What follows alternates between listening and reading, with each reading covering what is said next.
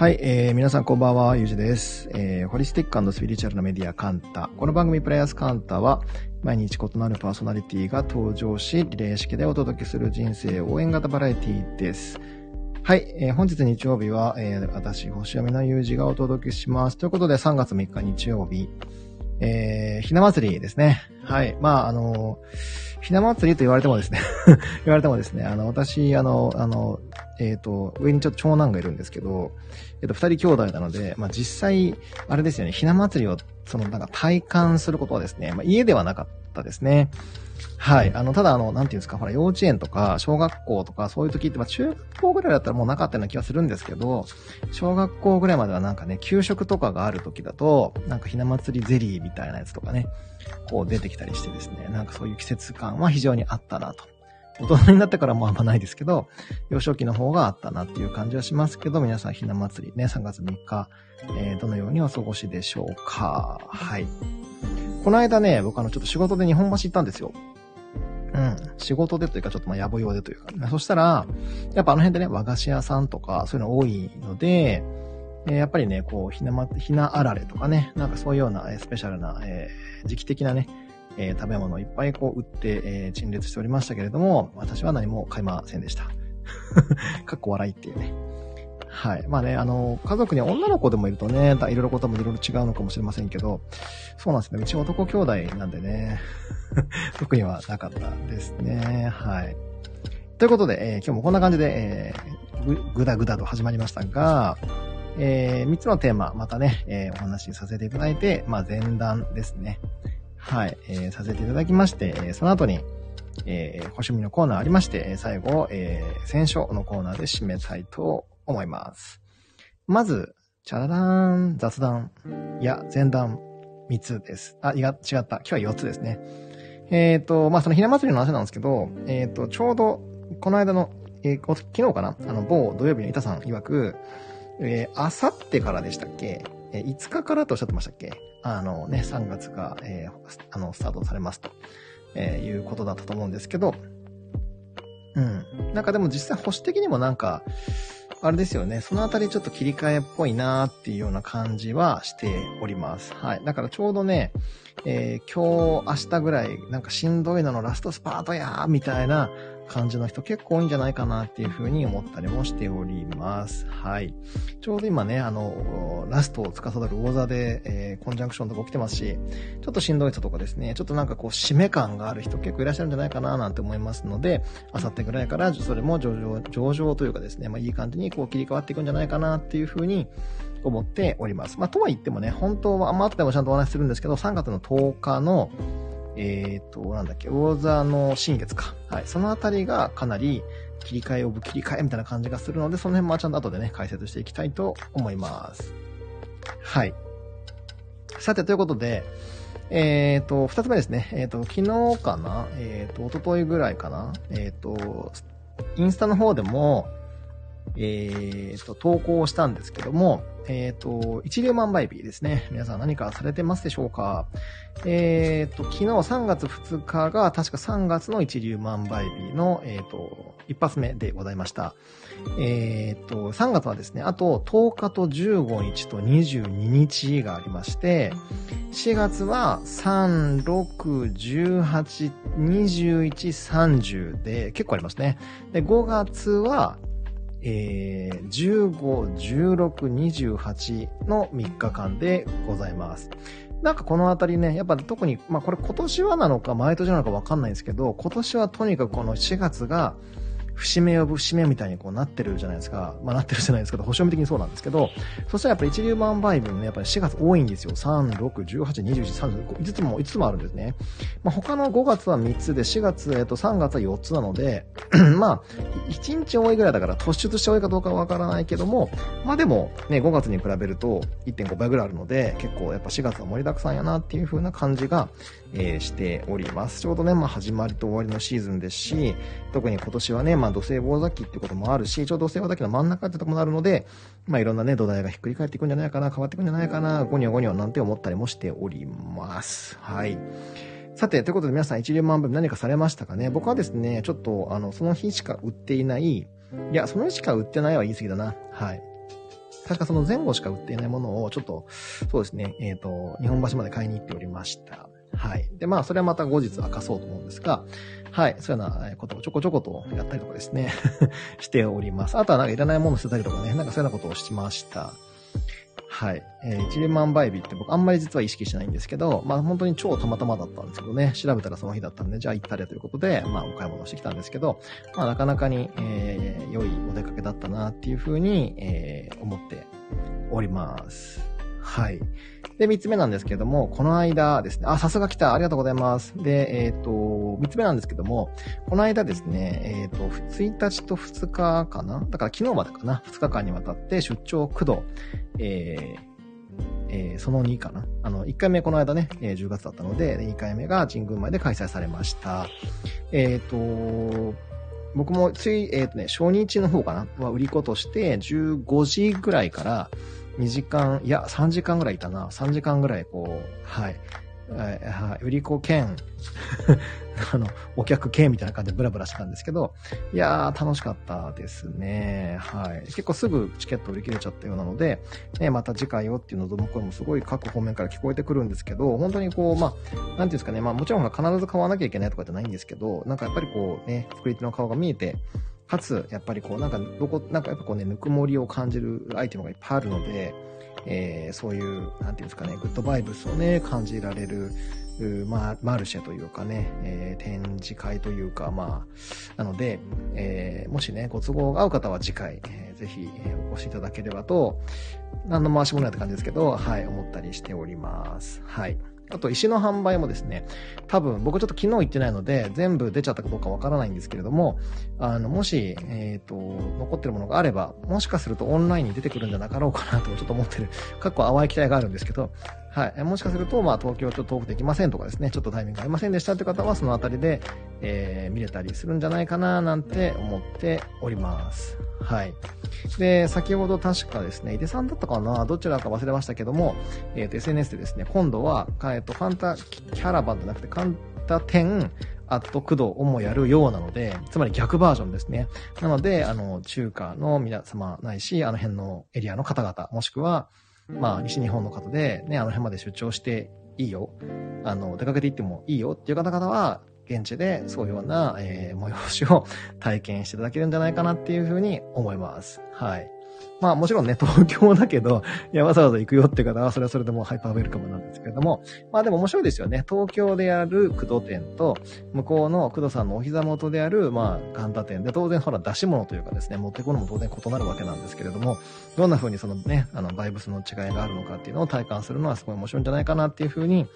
えー、思います。あとまあね、まあこの界隈の皆さんのことだから、当然その出し物というかですね、持ってくるのも当然その時に、えー、合わせたものとか、やっぱりスペシャルなもの持っていかれるはずなんで、かっこプレッシャーですけど、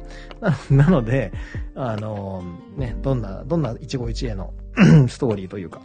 ね、えー、ものがそこで生まれるのか僕はすごい楽しみだなっていうふうに、えー、思っております。はい。で、ついでに申し上げるとですね、まあ、今回のその駆動展の時には、えっ、ー、と、僕多分初めてですね、あの、カンタさんの方では初めて、あの、自分でやってた時は、え、ー、と、まあ、メッセージまではやってないけど、でも読み解いた言葉は僕結構紙印刷、印刷とかしてお付けしてたので、ちょっと懐かしかったというかですね、その石井の声を読み解いて、えー、聞いて、え、ー、と、そのメッセージをつけて、えー、展示というかですね、まあ、こう、は、あの、あの、石と一緒にこう置くっていう、ちょっとその翻訳メッセージみたいなものをこう添えて、まあ、石を販売というかですね、手に取っていただくっていうのは、えー、カンタさん界隈で僕初めてだったんですよ。なので、すごくね、えー、新鮮だったというか、ちょっとまあ懐かしかったというかですね、なんか純粋に楽しかったですね。あとはまあその時にやっぱ改めて思ったのは、石って、まあちょっと言葉遊びみたいなあれなんですけども、まああの、石ね、ビルの方。で周り、あの、医師ね、あの、ドクターの方 でもあるなぁと、改めてね、ちょっと思いましたね。なんかただの大きい石、ゴローンではなく、なんかいろんな意味というかね、バイブスがそこにやっぱりこもっていて、いろんなあり方で、まあ人にこうね、寄り添ってくれる存在だなっていうのを改めて感じました。丸。はい。で、最後なんですけど、今日の雑談4つ目。これ本当はね、今日3つ目までしかなかったんですけど、急遽これさっき付け足したんですね。で、これ何を付け足したかと言いますと、皆さんあれですかね、あの、ニュメロ東京って、あの、ご覧になられてますかね。あの、星とか好きな方は、フィガロとかニュメロとか、えっ、ー、と、あとなんかなんだっけ、えっ、ー、と、某しいたけさんとか いろんな媒体メディアでね、だいたい1日とか、えっ、ー、と、15日とかにね、出ることが多いので、えー、チェックされてる方も結構いるんじゃないかなと思うんですけど、えっとね、僕、ニュメロさんのその星のコーナーってしばらく実は正直ぶっちゃけると見てなかったんですよ。で、えこの間じゃなくてなんだっけ、今日の朝か。そう、えー、久しぶりに見たら、えー、と思って、あの、確かね、猫星ラピスさんっていう方が書かれてるんですけど、ちょっと僕はその方正直存じ上げませんが、あのですね、すごい新しいなと思ったんです、この切り口が。その切り口が何なのかと言いますと、あのね、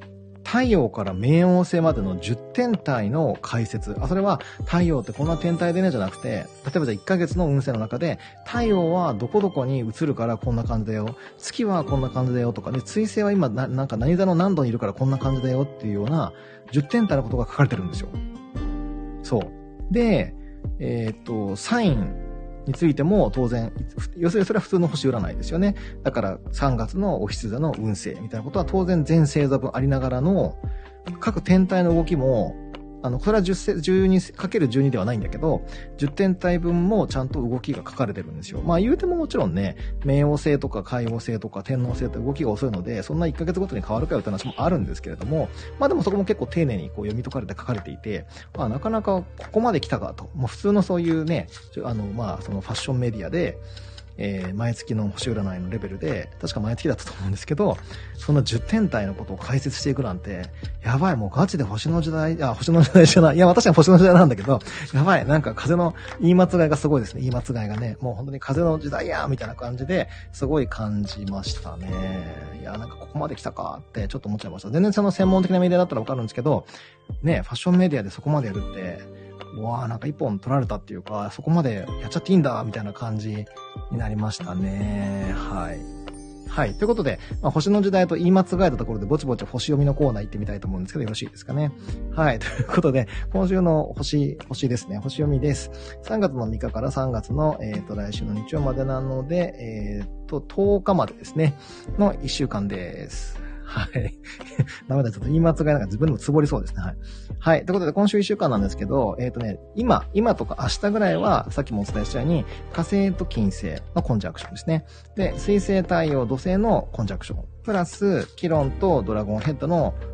どんなイントネーションって感じですけど、の、えっ、ー、と、コンジャンクションですね。があるんですけど、それがね、やっぱちょっと解消されていく。10日に、要するに週の後ろの方に行けば行くほど解消されていくんですよね。はい。で、結果いろんな、そのなんかシビアな感じとか、ちょっとなんかこう、ピリピリ来てる感じとか、えー、何かがこう、どうしても自分らしくないことをやってしまうとかっていうことが、まあ、緩まっていく。ね、まあ、解消されていくっていうような流れが、えー、来るんじゃないかなっていうふうに、保守的にはあの、少なくとも僕的には感じております。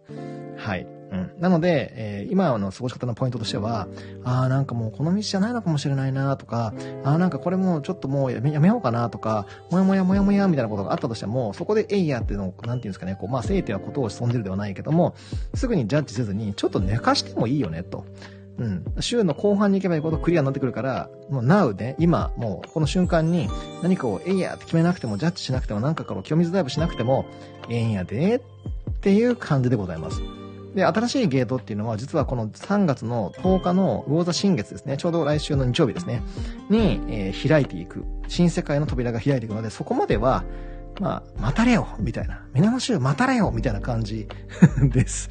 はい。ちょっと寝かしていいんですよ。はい。まあ、熟成とは違って、なんかいわゆるその新しいことが3月の10日から新時代的なその新しいその世界線がこうスタートしていくから、それまでは、だってほらわかりますよ。3月の10日からスあの、スタートするのに、今スタートしちゃったらフライングだし、まだ世界線始まってないから、いわゆるあのフライングでピピーって笛吹かれるよみたいな感じになるので、だったらあとまあ4、5日しかない、あ、1週間あるか。なので、まあ、寝て待てばいいんじゃないっていう感じのちょっとイージーというか、緩い感じ。まあもちろんね、なんかそわそわは当然するし、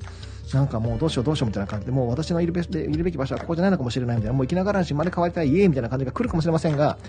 待たれよみたいな感じです。もうキーワードは待たれよです。はい、今週はね。はい。そんな感じでございますよ。もう本当にだからサレンダーするんだから、この、えっ、ー、と、水亀座と魚座の時は。だからサレンダーしようとしてるのに、なんで言う自分で動こうとしてるねんみたいな、サレンダー言うとるやろみたいな、なんで関西弁かわかりませんけど、っていうそういう感じで、もう本当におっしゃる通り、クッチャネして、待てばいいんですよ。もう家宝はクッチャネして、なんなら工藤の丸餅食べながら、寝る。ね、待つ。そんな感じでございます。いや、本当に。で、えっ、ー、と、この魚座新月ですね、えー、ちょうど来週の、えっ、ー、と、日曜日、はい、があるんですけど、しかもこの魚座新月ドンピシャのタイミングは、えっ、と、6ハウスのステリウムかつそこでの新月なので、え少なくとも僕のアプリ上では。はい。なので、このタイミングで何らかの癒しの魔法、中和のマジック、もしくは何らかの改善改革の大きな、